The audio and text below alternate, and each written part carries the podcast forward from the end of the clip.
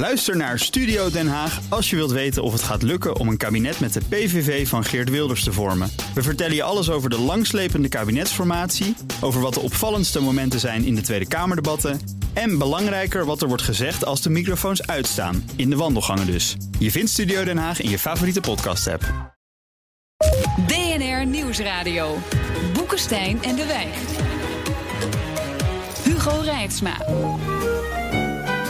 Saoedi-Arabië en het Westen. Een vriendschap in crisis.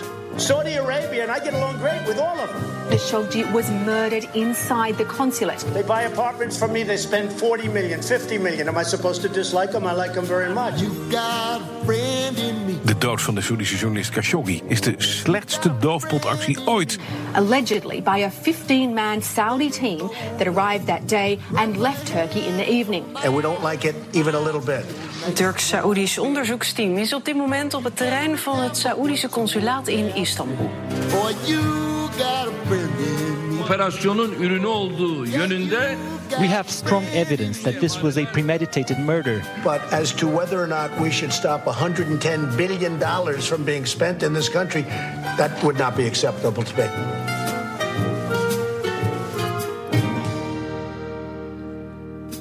Het is altijd pijnlijk als het niet goed gaat in een vriendschap. Over geld of vrouwen. Of het in stukjes hakken van een kritische journalist. Maar als je verder dol op elkaar bent, dan kom je er misschien toch wel weer uit. Welkom bij Boekenstein naar de Wijk. Op zoek naar de nieuwe wereldorde over de Westers-Saoedische vriendschapsbetrekkingen. Voor de zekerheid vermeld ik hier dat in deze ruimte geluidsopnames worden gemaakt. En dat we die desnoods naar buiten brengen. Oh jeetje. In de studio, mijn goede vriend Arend-Jan Boekenstein. En van afstand uh, komt bij ons, maar wij maken ook zelden ruzie over geld en vrouwen, Rob de Wijk. Zo is het. Onze gast is Alexander Hammelburg, politicoloog en Arabist. En tegenwoordig ook nog eens in de gemeenteraad van Amsterdam voor D66. Welkom. Ik zag overigens dat Amsterdam dan weer vriendschapsbanden heeft met moordstad Istanbul. Dus zo zie je dat alles Kijk. van vriendschappen aan elkaar hangt. Klopt. Eigenlijk. Hey jongens, hoe hebben jullie. Rob, misschien. Uh, jij komt van afstand tot ons. Dus ik wil jou eventjes horen. Um, uh, die, die dagelijkse onthullingen over, over de moord op Jamal Khashoggi. Is dat nou gewoon knullig gedaan van de Saoedi's? Hoe zit dat? Ja, denk het wel. Ik denk dat dat gewoon echt knulligheid is. Want als je dit een beetje slim had gedaan, dan was je met één verhaal naar buiten gekomen. En dan had je er bijvoorbeeld voor gezorgd dat degene die in dat team zaten, die mogelijkerwijs dus die man vermoord hebben, niet eventjes belden met het secretariaat van de koning in, Riyadh. Dat is dus buitengewoon on, onhandig. En zeker eh, als je het in zo'n uh, consulaat doet, uh, ja, dan kun je er ook wel van, van op aan dat dat door de Turkse geheime diensten in, in de gaten wordt gehouden. Dus ik, ik vind, het, het komt mij nogal klungelig, klungelig over. En dat, dat wordt eigenlijk ook alleen maar versterkt door het feit dat er verschillende verhalen naar buiten zijn gebracht van wat nou eigenlijk die Khashoggi is overkomen. Variërend van, nou, hij leeft nog en is gewoon het consulaat uitgewandeld tot hij is vermoord. Alexander, viel jou het ook zo tegen van de Saoedi's, hoe ze dit hebben aangepakt? Ja, kijk, ik ben natuurlijk geen specialist in mensen laten verdwijnen. maar ik heb natuurlijk ook heel veel films gezien hierover. En uh, ik kijk ook wel eens naar een goede James Bond film. En dan weet je eigenlijk al dat je beter de remmen van een auto kunt doorknippen... dan dat je mm -hmm. een, een, getrouwde man een consulaat in laat lopen... en daar in stukjes ha hakt en zaagt. Ja, uh, knullig. knullig. Arjan, heb jij verstand van dit soort zaken? Beter ja, de remmen, ik, ik heb een bedrijf, dat kan je inhuren om mensen... Dat is het, ik heb een aantal geslapen lopen. En uh, kijk, luister eens, als je een huurmoordenaar inhuurt... en je laat iemand gewoon... Uh, gewoon bij daglicht. Uh, en er zijn helemaal no strings attached. Er zijn helemaal geen fingerprints. Dan is dat een hele. Dat kon ook heel makkelijk, want die jongen die liep, was verliefd. Die liep op straat in Istanbul rond. Dat kun je allemaal heel mooi uh, oplossen. Maar uh, dat, dat je dat doet in het consulaat is natuurlijk echt onvoorstelbaar stom. Ja. En nou is bijna alles uh, zo'n beetje over die moord is al naar buiten gekomen. Behalve ja. dat er ook sprake van was dat er misschien beeld- of geluidsopnames van de moord zelf waren. Is dat denkbaar? Nou, kijk, weet je, ik vind eerlijk gezegd, wij moeten een prijs dit programma weer uitreiken. Erdogan had opeens een geopolitieke inzicht. Hij, hij, heeft dus die, hij heeft die tapes heeft hij laten lekken naar de Turkse pers. Hè? Nou kan hij dus, de slimmerik. Hij, hij, hij, zegt nog niet dat hij zich gaat openbaar maken, maar hij kan dus nu de Saoedi's chanteren. En dat is ook noodzakelijk, want 4 november gaan dus die sancties in op Iran. Hè? Mm -hmm. En de Saoedi's, en, daar haalt de Turkije zijn olie vandaan. Turkije heeft helemaal geen zin om olie te gaan halen bij Saudi-Arabië, want ze zitten namelijk in een ander blok, hè? Qatar, Iran, Turkije, moslimbroederschap, hè? tegenover Saudi-Arabië, Soenitische wereld. Nou, nu kan hij dus, als hij naar de Saoedi's gaat, zeggen van... ja, luister eens, ik heb nog wat tapes liggen. Mm -hmm. Kan, Bovendien kan wel fijn- wat goedkoper krijgen misschien? Ja, hè? ja, bovendien is het erg fijn als ze toch een prijs uitreiken... dat hij ineens zo aardig is tegen de vrije pers, die eh, meneer Erdogan. Dat hebben we ook wel eens Ja, anders het gezien. is, het is een fantastische man. Geen, geen kritiek op deze man. Ja. Alexander, eh, vind je, de- denk jij dat, dat dit tot het hoogste niveau gaat? Ik bedoel, het is natuurlijk een nogal autoritair gere- geregeerd land, eh Saudi-Arabië. Dat, dit- dat dus die, die prins, hoe heet die ook alweer? MBS? MBS. Dat die Mohammed erachter zit? bin Salman. Bin. Salman. Ja, dat hij hier vanaf heeft geweten. Ja. Nou ja, ehm, ehm, eh, waarschijnlijk, eh, waarschijnlijk wel. Maar dan is de vraag hoe en wat. Eh, waarschijnlijk weten ze precies dat welke mensen moeten verdwijnen... en welke mensen lastig zijn. Een soort van luizende pels van het regime. En dat was deze journalist natuurlijk. Eh, stel je voor, deze man is ook niet zomaar iemand. Hè, deze journalist, dat was iemand uit, de, uit de echte elite van Saoedi-Arabië. Ehm, zijn voorouders waren grootheden, grote zakenmannen in het Saoedisch bestel. Eh, dus, dus iedere kritiek die die van deze journalist afkwam was lastig. Dus dat er iets mee moest gebeuren, ja, dat was al wel duidelijk. Maar, maar het interessante, Alexander, was, hij was eigenlijk niet eens zo vreselijk kritisch. Hij was heel dicht bij het regime. Hè. Ook zijn vader was eh, kok van de eerste koning van Saudi-Arabië. Zijn overgrootvader, dokter van de oude koning. Ja, dus het feit dat iemand die niet eens zo vreselijk kritisch is, zo hard wordt aangepakt, betekent dus dat Saudi-Arabië aan het overgaan is van een oud patronage-cliëntelistisch systeem naar gewoon een dictatuur. Eh, en en dat, eh, een dictatuur doet dit soort dingen. Dus als iemand eh, iets zegt eh, de- dat het baas verkouden is, dat is al voldoende om met de botzaag langs te komen. Ja. nou precies. En ik denk dan ook dat, dat, dat hij ervan af heeft geweten, zelfs misschien de opdracht heeft gegeven. Maar de manier waarop, hè, daar begonnen we al mee. Ik denk niet dat dat helemaal de bedoeling was. Dus er zullen ongetwijfeld wel wat boze telefoontjes zijn gepleegd. Rob, hoe verklaar jij dat dit nou net kennelijk één moord te veel was? Dat het zoveel losmaakt? Nou, eigenlijk is het antwoord net al eh, gegeven. Eh, dit was een bekend eh, figuur. Het kreeg nu ineens een gezicht.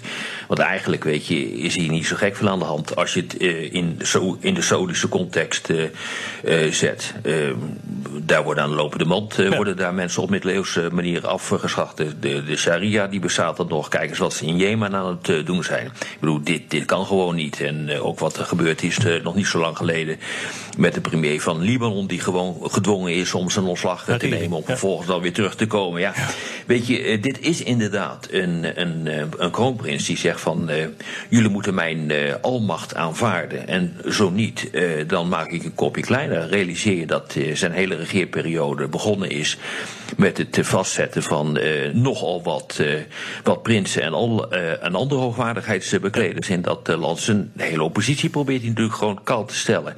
Ja, en dan gebeuren dit soort dingen. Alleen dit krijgt nu een gezicht. Deze man die schreef voor de Washington Post. Hij is een van en dan ons, wordt het buiten, zeg maar. Ja, en dan wordt het gewoon buitengewoon lastig eh, eh, om zoiets te verbergen. Want dan wordt het ineens een zaak van de hele wereld. Hè. Dat heb je ook met foto's van kinderen die ineens aanspoelen bij, eh, als vluchtelingen. Dan in één klap explodeert dat en dan gaat de hele wereld. En dan kijk, nou is hier ook gebeurd. Ja, nou, hier noem je ook wel wat. Want wat je nou ziet is dat de acties, hè, je noemt het al op, eh, Hariri die ontvoerd wordt, de oorlog in Jemen, Qatar, eh, alles wat daar gebeurt. En nu deze moord. Het vindt allemaal over de grenzen van Saoedi-Arabië zelf ehm, eh, plaats. En dat is natuurlijk wat anders. Ik denk dat de wereld toekijkt zolang het gebeurt op Saoedi-Arabisch grondgebied. Zeker. En dan, ja, dan verschijnt er een berichtje in de krant hooguit.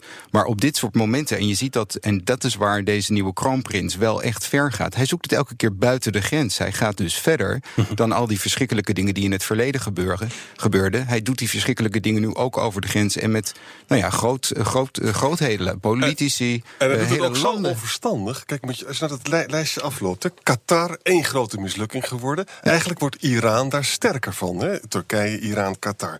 Jemen. Hopeloos. Eh, eh, Iran steunt dan de Houthis, dat zijn ook Shiiten.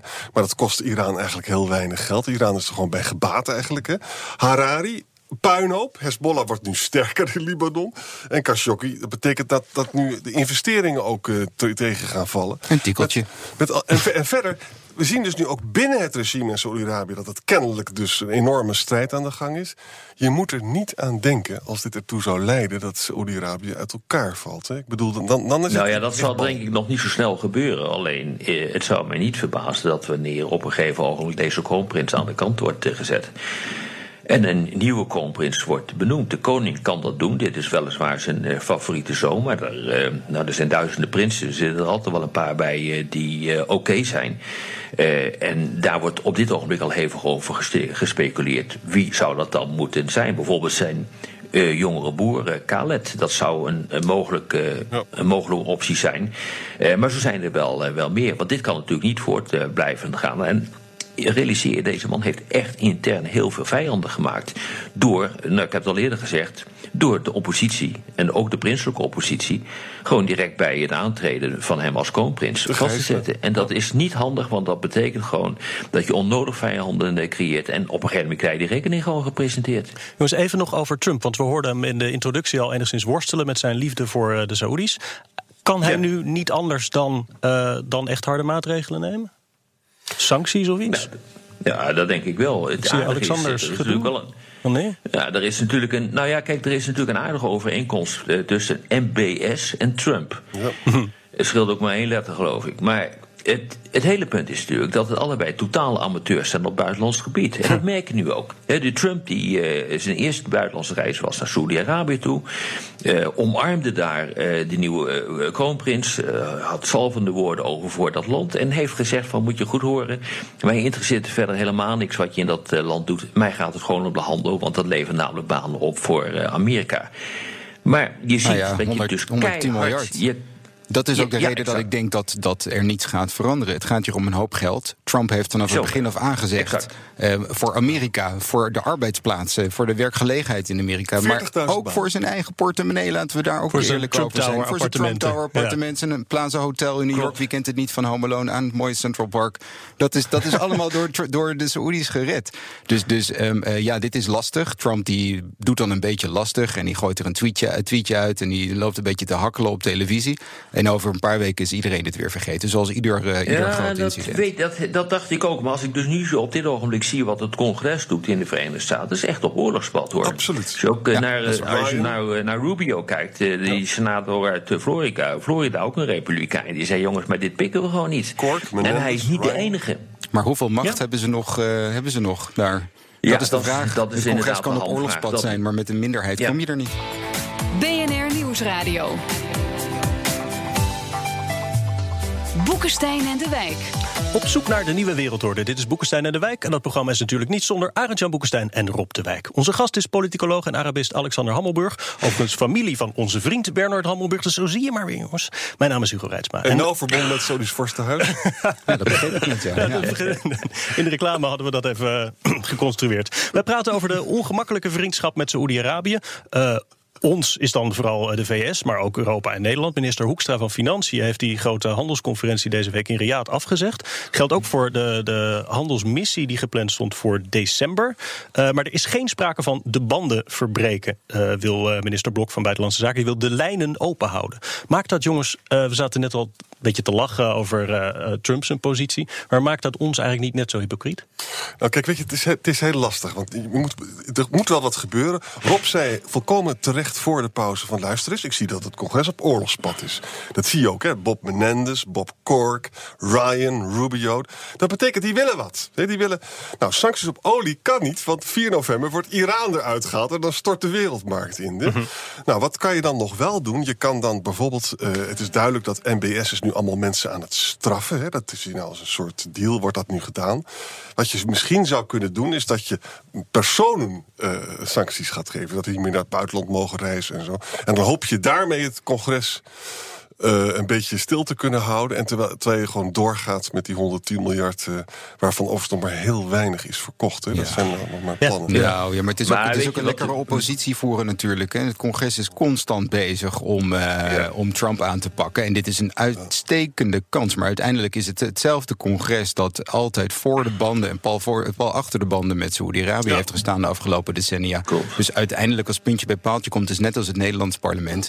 We hebben gezegd geen wapens meer naar Saoedi-Arabië via de voordeur, maar via de achterdeur gaan ze gewoon via de VS en het Verenigd Koninkrijk nog naar Saoedi-Arabië. Dus het is, Ja. het is in die zin, ehm, ja, het is lekker oppositie voeren, maar ik denk niet dat het echt een eh, verandering eh, van koers gaat betekenen daar. En Rob, gelden diezelfde belangen voor de Amerikanen? Dus olie en strategische belangen in de regio. Ja. Geldt dat ook eigenlijk voor Europa en voor Nederland? Nou, zou je misschien niet zullen ontgaan, maar eh, de olieprijzen zijn nogal omhoog gegaan. Dat betekent dus ook dat het aan de pomp eh, duurder wordt. Eh een van de redenen is, eh, waarom dat zo, zo is, is dat Iran zijn productie naar beneden moet, moet brengen. Onder andere door de sancties die in het vooruitzicht zijn gesteld door Trump. Dus er mag niet meer gekocht worden. Een ander punt is, en dat is een technisch probleem in de Verenigde Staten, het loopt niet helemaal lekker met het oppompen van schaliegas en olie. En dat heeft een technische reden. Dat heeft niks te maken met milieuverontreiniging, wat veel mensen denken. Maar dat heeft gewoon een technische reden. Er zijn onvoldoende eh, pijpleidingen, er zijn onvoldoende vrachtwagens. De, gewoon de infrastructuur die deugt niet.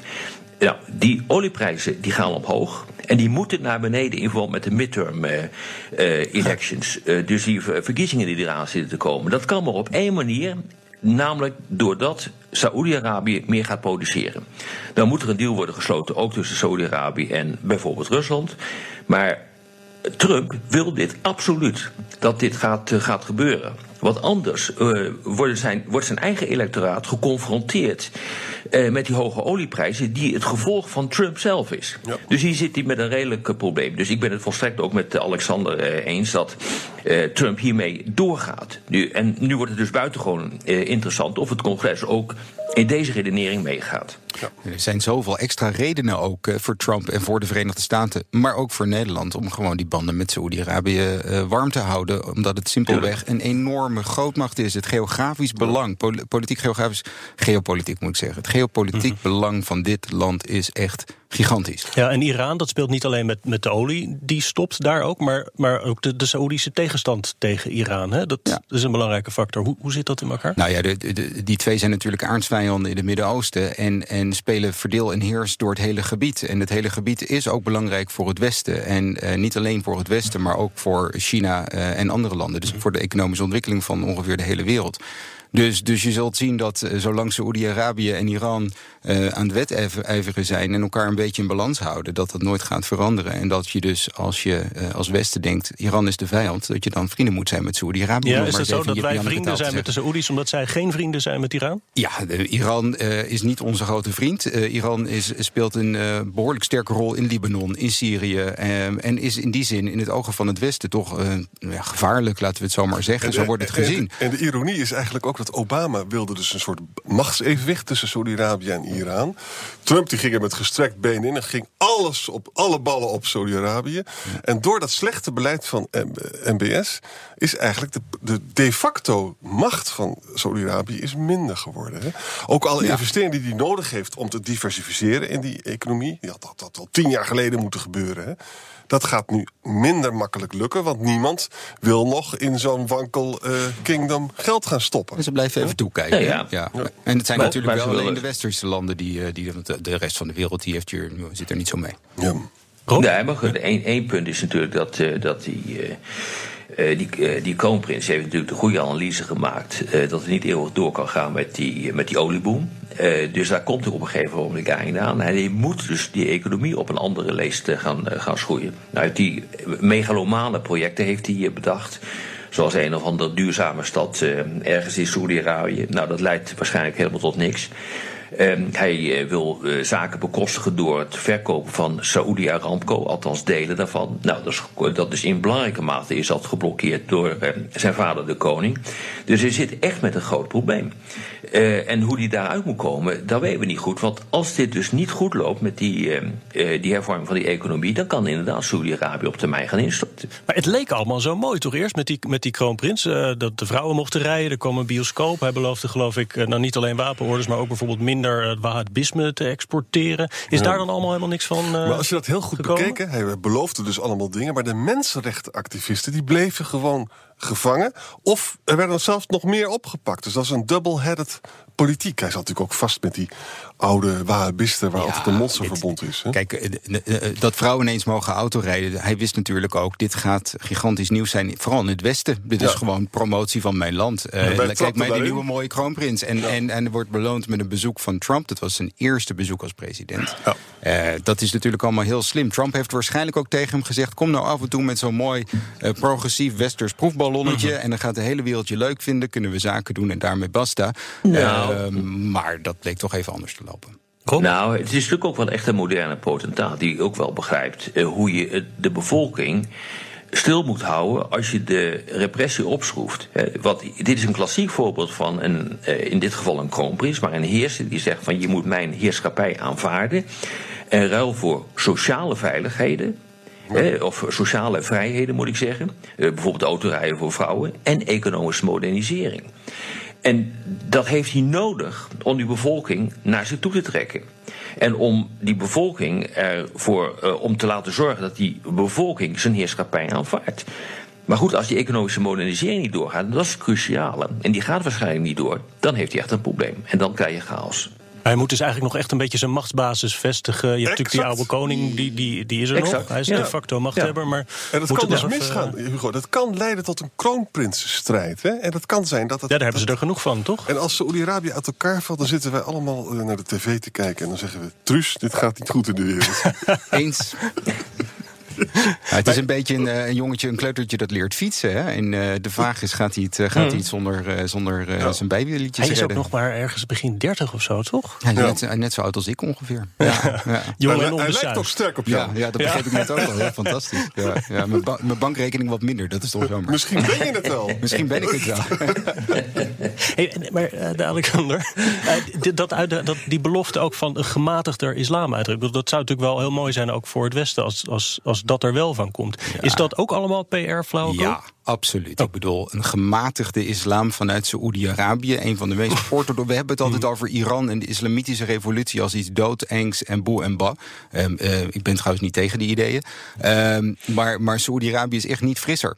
Eh Saoedi-Arabië exporteert een hele orthodoxe vorm van de islam over de hele wereld. Eh, de hele Sahelregio, de Hoorn van Afrika, het gehele Midden-Oosten. En is zo ontzettend sterk geworden. En ja, als je dat vergelijkt met hun invloed een aantal decennia geleden... en als je dat dan nu kijkt, bekijkt... het is gigantisch via satellietstations, radio, televisie. Ze bouwen overal in de hele regio.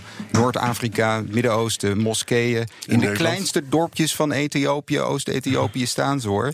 Overal reikt het geld van Saoedi-Arabië en dus ook een orthodoxie. Maar kan dan van deze moord misschien dan toch nog iets goeds komen... in de zin dat hij nu wel zijn neus stoot... en dat het als drukmiddel kan worden gebruikt...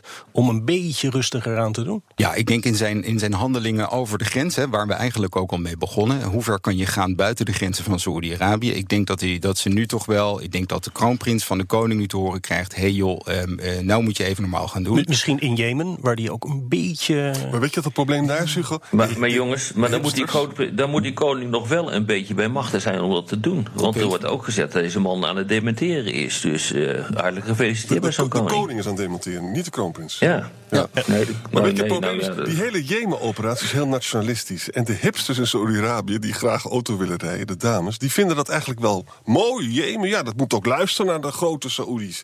Dus ook de jongeren steunen die gekke, merkwaardige, hopeloze, verdrietige politiek in Jemen. Ja, de arme Jemen niet in het noorden redden, daar komt het op neer. Ja, Ja, ja. de Soenieten in, in Jemen redden van, van, het, ga- eh, van het gevaarlijke Iran. Ja, dat is een heel ander Ehm, perspectief dan wij ja. hebben. Zeker. Ja, Maar vanuit ons perspectief blijft die, die band met de Saoedi's gewoon om strategische redenen. Als die zich niet te gek gedraagt, gewoon ja, hetzelfde. ehm, eh, ja, kunnen we daar ook nog even over uit- uitweiden? Want dan hebben we nog wel een show te vullen, denk ik, Nou. waarom dat zo is. Ehm, helaas. we zijn alweer aan het eind gekomen van eh, deze uitzending van Boekenstein en de Wijk. Een hartverwarmende uitzending over vriendschap, toch jongens?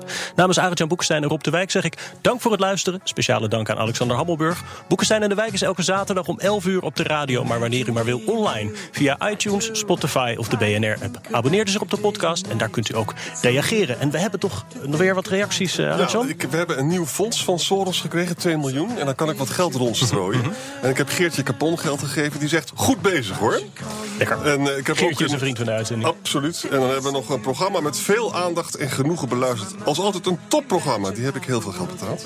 Dan heb ik Adrie Scholte over Brexit. Die ben ik vergeten te betalen. Buiten beschouwing blijft de geografische ligging militair belang van het VK. Hmm. Daar heb ik wel vragen over. Hoe interessant het verder ook was. Dan krijg je ook gelijk kritiek, hè? En Andries Rodeburg, die heb ik over het hoofd gezien. Eurofiel de Wijk kan het niet verkroppen dat de brexit een succes wordt. Daar kan je het mee in je zak steken, Rob. Maar goed. EU. Dat is een kritische vriend. Nou, hartstikke fijn. En voor de rest zeggen wij tot volgende week. Ook Diana Matroos vind je in de BNR-app. Ja, inderdaad. Je kunt live naar mij luisteren tijdens de Big Five. Ook handig in de BNR-app. Breaking nieuwsmeldingen, maar ook het allerlaatste zakelijke nieuws. En je vindt in de app alle BNR-podcasts, waaronder Wetenschap Vandaag. Download nu de gratis BNR-app en blijf scherp.